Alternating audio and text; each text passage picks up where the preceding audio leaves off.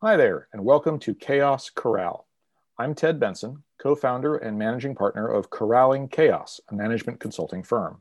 Corraling Chaos is a catalyst for authentic leadership and high-performing teams. We're here today with Vinod Uniyal. He is Chief Technology Officer, Talent and Transformation Innovation Unit at I B M. And I'm going to let him introduce himself to us a little bit more. Thank you so much, uh, Ted. It's a pleasure to be here. I'm very excited, and thank you so much for having me here. I'm a global technology leader, currently titled as C T O in I B M's T and T, Talent and Transformation Unit, and this is part of Global Business Services within I B M. And I work across the clients in different sectors. I've been in I T services industry for almost twenty years now. I've held uh, leadership roles in Ericsson and Tata Consultancy Services before joining I B M in two thousand fifteen as a C I O partner and P and L leader of large strategic I T outsourcing accounts. So in my current role as the C T O, I am wearing two different hats. So the first one is to lead the technology strategy, direction, and the architecture for our talent platform. I also continuously evaluate and bring suitable partners to our ecosystem and also enable our sellers globally. So that's the first hat. The second part of my role is to advise our clients on learning and skills transformation. I partner with them on their digital transformation journey and leverage A I, big data, blockchain, and cloud technologies to help them create a culture of continuous learning and exponential scaling. I'm based out of Raleigh in North Carolina, and it has been an exciting journey, and I'm enjoying every day. You're capturing many of the themes that we're exploring in this podcast, including learning, the value of culture. But I want to go to a high level to start here. And that is, can you please tell us a little bit about I B M? What is, what is I B M's mission? Absolutely, Ted. So, I mean, as we all know, I B M is a one hundred ten year old company. It has transformed itself multiple times over these one hundred plus years. And the mission, I mean, if I just read it verbatim, it's to lead in the creation and development and manufacture of the industry's most advanced information technologies. So it's all around the information technologies, right? But I think the mission is actually underpinned by the values that drive I B M. And for me, I think that is very important.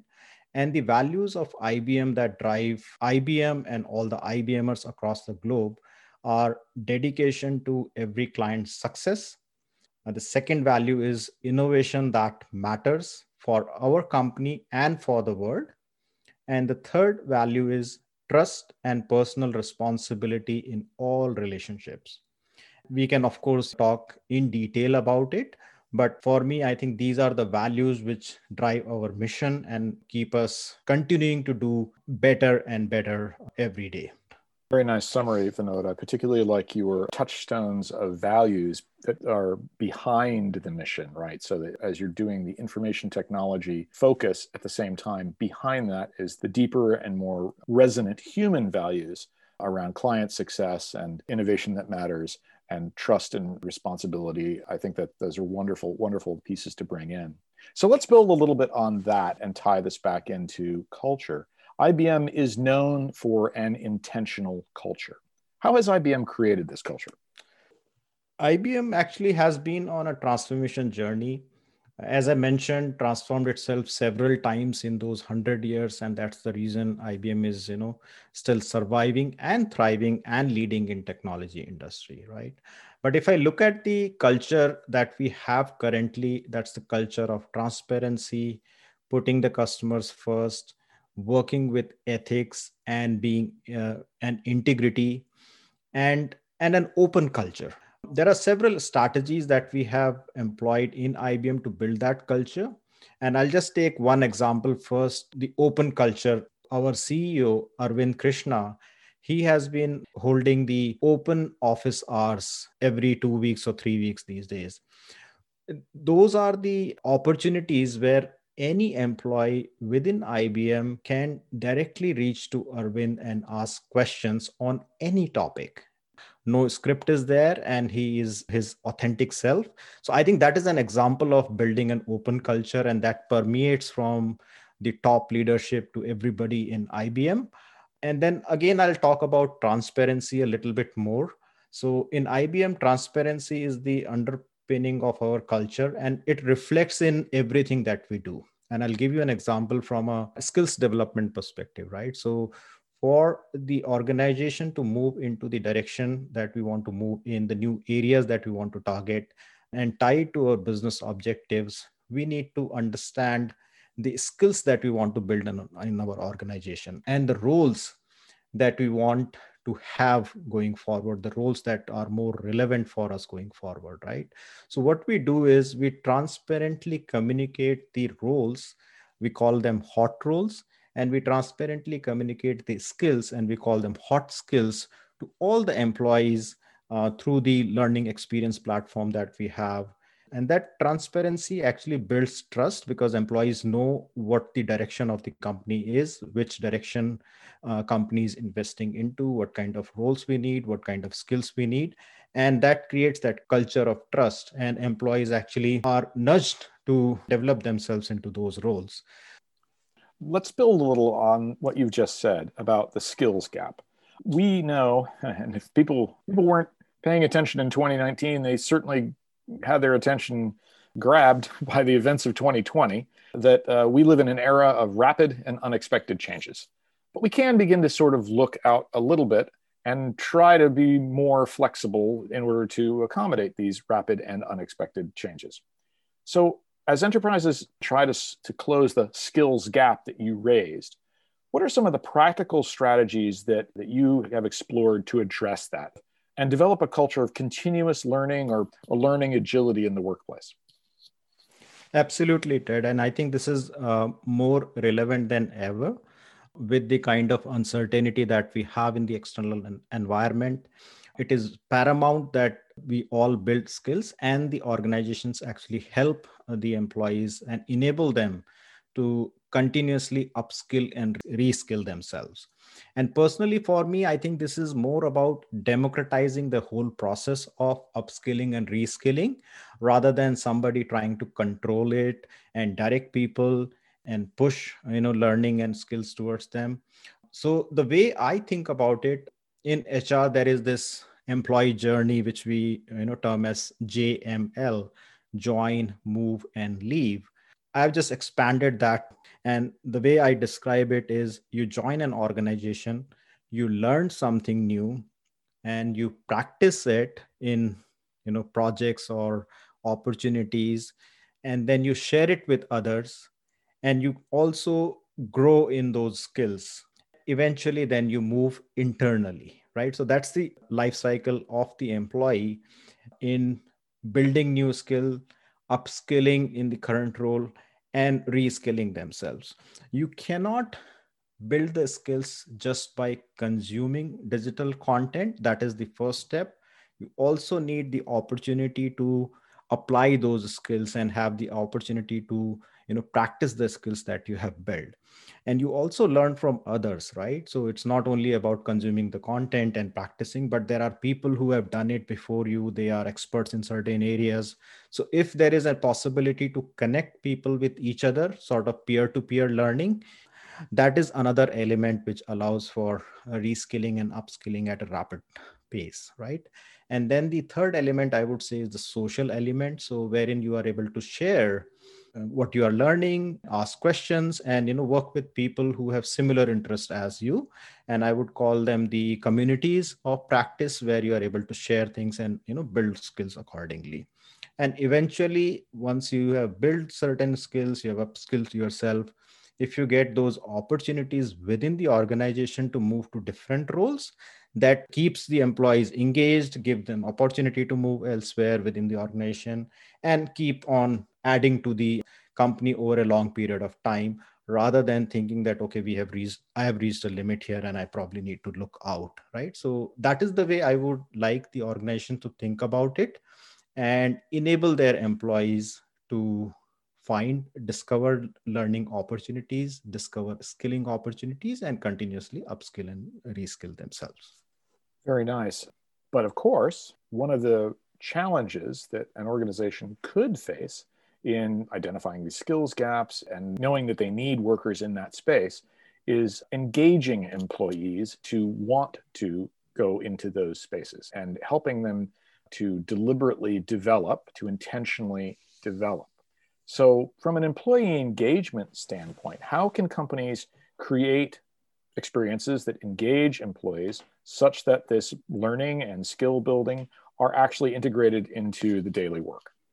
Absolutely, Ted. I think that's an excellent point, because something that is not engaging, something that is not enjoyable, people tend not to do it, right? So think about it. In today's world, all the employees are experiencing, I would say, applications, apps, and the experiences as consumers in the world that is outside the organizational boundaries. They're getting consumer grade experiences, right? So think about Uber or Amazon or Facebook or anything like that. It's pretty easy, pretty engaging experience, right? Most of the times we don't get that kind of consumer grade experiences within the enterprises. So that's one thing to look at. The other aspect is social aspects of learning. How do we engage people? And then the third aspect would be the gamification. So if we can provide those kind of consumer grade experiences, and in I B M, we call it the Netflix of learning. So our learning experience platform, we call it Your Learning. So it keeps on providing you personalized recommendations, which keeps you engaged um, and you actually want more, because the recommendations are based on who you are, what your profile is, what people like you are liking, and the uh, things that you are interested in, right? So the recommendations really, really engage folks. And then I would say the aspect of gamifications, which we have enabled through open digital badges, really works, you know, because with that, you get the motivation. You are able to share it on social media platforms, so you get the recognition, and then it just evolves and everybody is talking about it, and you know, just you keep on going uh, from there. I'll also talk about one more strategy that we have used very successfully. Ginny Rometty, who was our uh, you know previous C E O, she came up with this concept of Think forty. So that was like a recommendation or nudge for every I B M er or employee to at least complete forty hours of learning every year. It's, it was not required. It was just recommended or suggested, right? But what we did was we actually transparently communicated and started showing that tracker of Think forty hours on the intranet homepage, as well as on the Your Learning learning experience platform homepage. And what it does is, since you are seeing it every day or multiple times in a day, it sort of creates that nudge rather than, you know, push or reminder or anything like that. And that has resulted into such an engagement that in two thousand nineteen, we actually ended up having twenty-seven million hours of learning in I B M, which is equivalent to seventy-seven hours of average learning per employee. So that kind of results we have seen. And now what we have done is, since forty hours was not sufficient, we actually created something more than that. We created championship badges. So somebody who is doing one hundred hours plus and attaining a badge gets a bronze badge, bronze championship. Then you take it to silver level and gold level. So that's the kind of, you know, engagement we have generated. And these are the strategies which are pretty easy for anybody else to replicate and, you know, create that kind of super engagement in the employees. Very good, Vinod. I think it's fascinating that the people took it on so well at I B M, and you got up to seventy-seven hours per year on the average for the employee. And I suspect that one of the other things that this allows people to do is get a sense of accomplishment. And accomplishment is an incredibly reinforcing thing for all of us. You touched on gamification. One of the essences of video game design is the sense of accomplishment that the player, the user gets. And then also from an organizational standpoint, I'm calling this out because I want folks listening to this to really think about this. One of the advantages of having these kinds of development programs that are, you know, user-directed and so forth is that as it's engaging those employees, that's also allowing you to identify the individuals in the organization who are high potential individuals, right? They're the people who are taking an active interest in their own development because they're curious, because they're ambitious, because they want to contribute more, because they want to learn more. All of those sort of qualities are really promising, and get to your point about encouraging people to stay in the organization, and those people in particular to sort of see who those people are, that you're self-identifying through this process, and they're also being, being engaged and motivated at the same time. Thoughts on that? Absolutely, Ted. I totally agree with you. And I'll just share something personal here. So I have a colleague who is an Olympic gold medalist, and I always tease him, you know, okay, that was your Olympic. Uh, this is my Olympic, and this is my kind of Olympic, and I'm going to be, you know, go- I'm actually a gold, uh, you know, championship status in that. So I kind of tease him with that. So, I mean, look at, you know, the kind of environment we create with these kind of strategies, uh, as you said, you know, motivation, social recognition, identification of the employees who are actually, you know, taking control of their own career and own development, right? So, yeah, absolutely. And I'm so glad you raised the social recognition piece too, Vinod, because there's a lot of data out there on the psychological side, motivational side, that peer-to-peer recognition is an incredibly powerful system. And, you know, the fact that you're joking around with your coworker about, you know, he's got his Olympics and you've got yours, you know, that's also forming a little bit of culture there. It's, it's not really an aggressive, nasty rivalry. It's, it's a fun thing. And more than that, you are feeling a sense of accomplishment from the work that you're doing. And then others are then able to see that and recognize that and go, hey, Vinod, I see you got that gold award or whatever, right? Yeah, absolutely. Absolutely. Yeah. Very I mean, cool. it is, it is fun. Yeah, no, exactly. And, and, you know, why shouldn't it be fun, right? You know, we work hard for these things, and we should have a sense of accomplishment when we, when we achieve them. So I'm going to take you back. You mentioned strategy a moment ago. From a strategic standpoint, how should organizations think about the overall workforce? Again, in this new and very volatile uh, and uncertain business environment. So let me just draw a little framework here to guide our discussion. So the way I think about it, when whenever we think about reskilling, upskilling, uh, learning, and skill building, the simple framework is a three-step process. The first step is to understand the skills that we have. The second step is to understand the skills that we need in future. And the third step is, of course, to close that gap and build for the future. Now, this three-step process can be applied and looked at it from three different perspectives. The first one is, as we were talking about, is the individual lens. That is, as an individual, what skills do I have? What skills do I need or desire in future? And how do I close that skills gap? You can apply the same thing to a team. And at an organization level, when you take it to the macro level from micro, again, it's the same paradigm. We need to understand as an organization, what are the skills that we have? And in a recent survey, which we did with C X Os, C E Os, we found that forty-five percent of the C E Os said that they don't have the skills they need in order to be successful in the future as per the business strategy that they have laid down.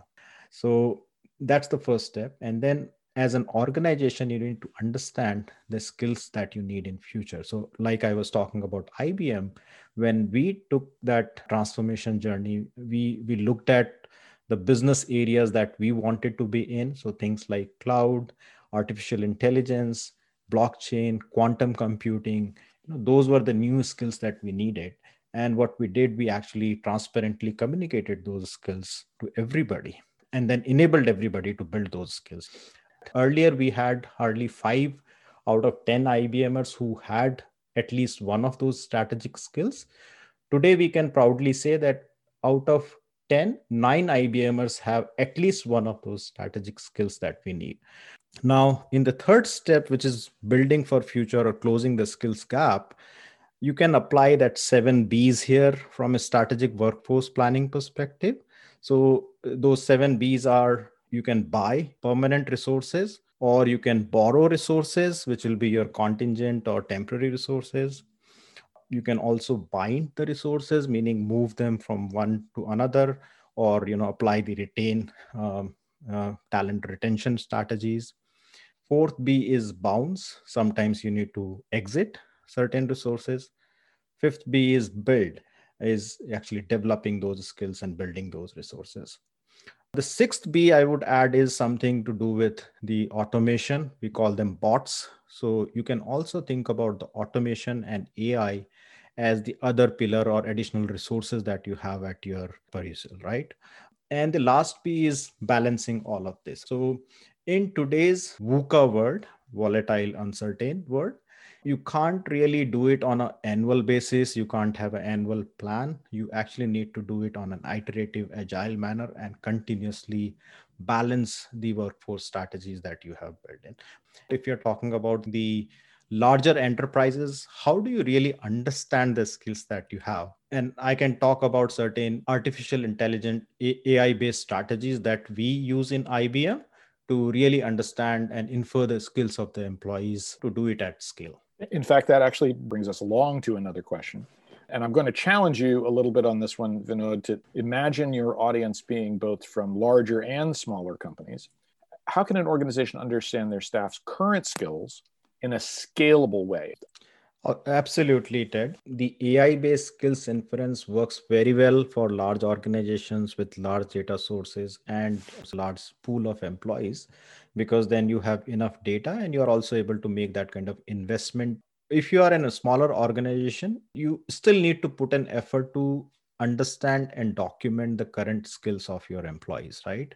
And there are various data sources which can be utilized, but at the same time, I would say the application of the traditional methodology of understanding and documenting those skills is still very important, because that's the starting point, right? You need a baseline from where you're starting.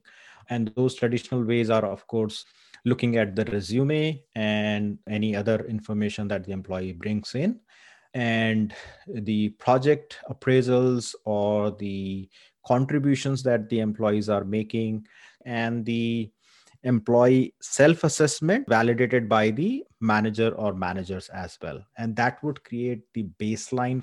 And then based on that, you can actually then apply the other steps of communicating what you need in the future and creating personalized learning plans for each and every employee so that they are able to upskill themselves and reskill themselves. How do you think the efforts of your talent and transformation organization group, how do you think these efforts are going to impact I B M's position in the market? Where will I B M be in, say, five years because of these efforts? Do you have any sense of R O I? Absolutely, Ted. So I'll talk about two different R O I or metrics here. So within I B M, the kind of results that we have seen is we have actually reduced the expenses or cost for training and learning by fifty percent.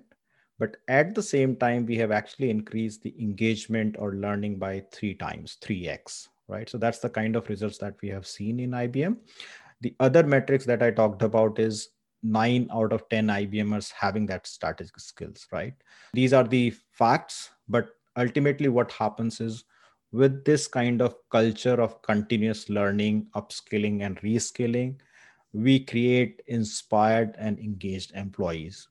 And those inspired employees create delighted clients and thus, you know, impact your revenue and profits. And there are studies which talk about having inspired employees and how it actually, you know, increases your profitability, right? So there are reports available on these things. I mean, I can't share the internal I B M data on that front, but any organization can look at those reports and make these connections. The kind of R O I you can expect from your investments into building this culture of continuous learning and enabling the employees to continuously upskill and reskill themselves.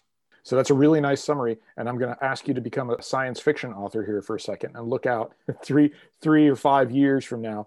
And of course, now in the news about I B M's transforming itself, restructuring itself.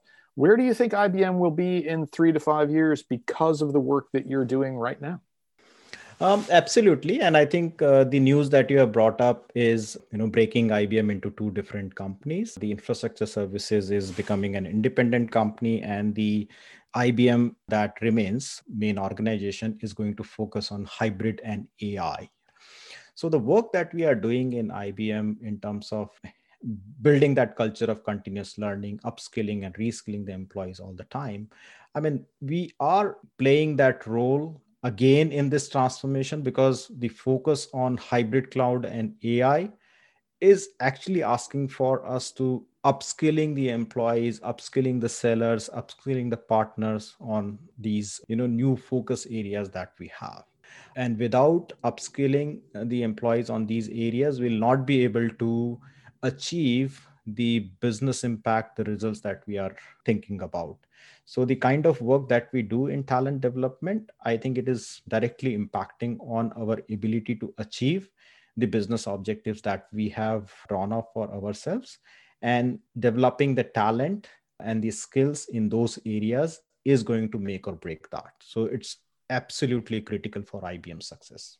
Yes, absolutely makes sense, right? You're steering into a new area. You've got to make sure you've got the people who can actually succeed in that space. Totally get it. So high level here, but what in your opinion is the value of culture and of learning? Okay, so Vinod's opinion. Uh, so I, I'm asked this question all the time. All the C H R Os and chief learning officers that I talk to, they want these kind of benefits to be documented, to be communicated to their uh, leadership, the C F Os, C E Os, who they are asking for these kind of investments, right? So what's the value of culture and culture of continuous learning and upskilling and, and, and reskilling, right? So as I talked about, of course, we can make the investment into learning, but at the same time, we can actually increase the engagement without actually having to increase the expenses. Initially, yes, you may have to do a little bit more investment, but over a period of time, the, there will be a cost reduction. The second be- benefit that I see is with learning, you create highly engaged employees. And if I just look at that higher engagement resulting into less attrition, that itself creates the business case for culture and learning. And if you take an example of, let's say, a fifty thousand employees company, and let's say if you have a ten percent attrition, that means you are having five thousand employees leaving you every year. If you can even just make it into half by increasing the engagement, providing the opportunities for learning, providing the opportunities for reskilling, upskilling, and moving internally, and you bring it down to half of that. So two and a half thousand employees not leaving you. That's a huge benefit. And there are studies which talks about that, you know, you almost have to invest uh, one third of the employee's annual sa- salary to bring somebody new on board, right? So multiply two and a half thousand by whatever the average salary is. That's the kind of benefit that you can look at. And these are just a couple of metrics. There are a lot of other uh, you know, benefits that you would see by building the culture of continuous learning and upskilling. Very good. So we're going to go into a series of concise questions here. Okay. Um, you can be as concise or as expansive as you like in your answers. And this first one is, again, an opinion from you. So in this culture and learning space, what is a commonly held belief that you passionately disagree with? I would say the commonly held belief that I disagree with is you can't increase the learning engagement without increasing the spend. It's possible to do it. So I don't agree with that. And it's possible to do it with these sort of targeted approaches that you've discussed. Absolutely. Yes. Okay. Very good. So what should everyone stop doing in this space? What are people doing that they really should just let it go, be done with it? Being prescriptive and trying to control everything. L and D specifically, I would say, should stop controlling things. They should let go and democratize the process as much as possible. Okay. So the corollary, what should everybody start doing in this space? And and you could just say it's the answer to the other question, but I want I want you to give us something different. I would say they should enable the learners. They should democratize the learning. They should uh, create that culture of pull versus the push culture that exists today in many organizations, and encourage the employees to own their own career. And that will automatically lead to, you know, them owning their skill development, reskilling, and upskilling. The summary I'm getting from both of those answers is democratization and empowerment. Absolutely. Yeah. yeah. Yeah, yeah, absolutely. I think that's great. I think it's wonderful. So what is something that you're doing that other people would probably really benefit from? I would actually give two answers on this because one may not apply to smaller organizations. First example is A I-based skills inference. So for larger organization, and in I B M, we use it very extensively. We use about twenty-three plus data sources, internal data sources, digital footprint to infer the skills of the employees. The other thing is, again, uh, it's an A I-based innovation that we have developed. So think about all the content that you have to deal with, right? So there is all the time, a lot of content, duplicate content, old content, and all that. Many a time that content is not discoverable. So what we have done is we have created A I-based algorithms, which can actually read the content as if a human being or instructional designer is reading the content, and it can actually bring out the key phrases and tags from the content in a matter of seconds. It allows you to make the content discoverable, and it allows for that personalization. And the same algorithms also allow you to break the content into smaller chunks, again, as if a human being is doing it.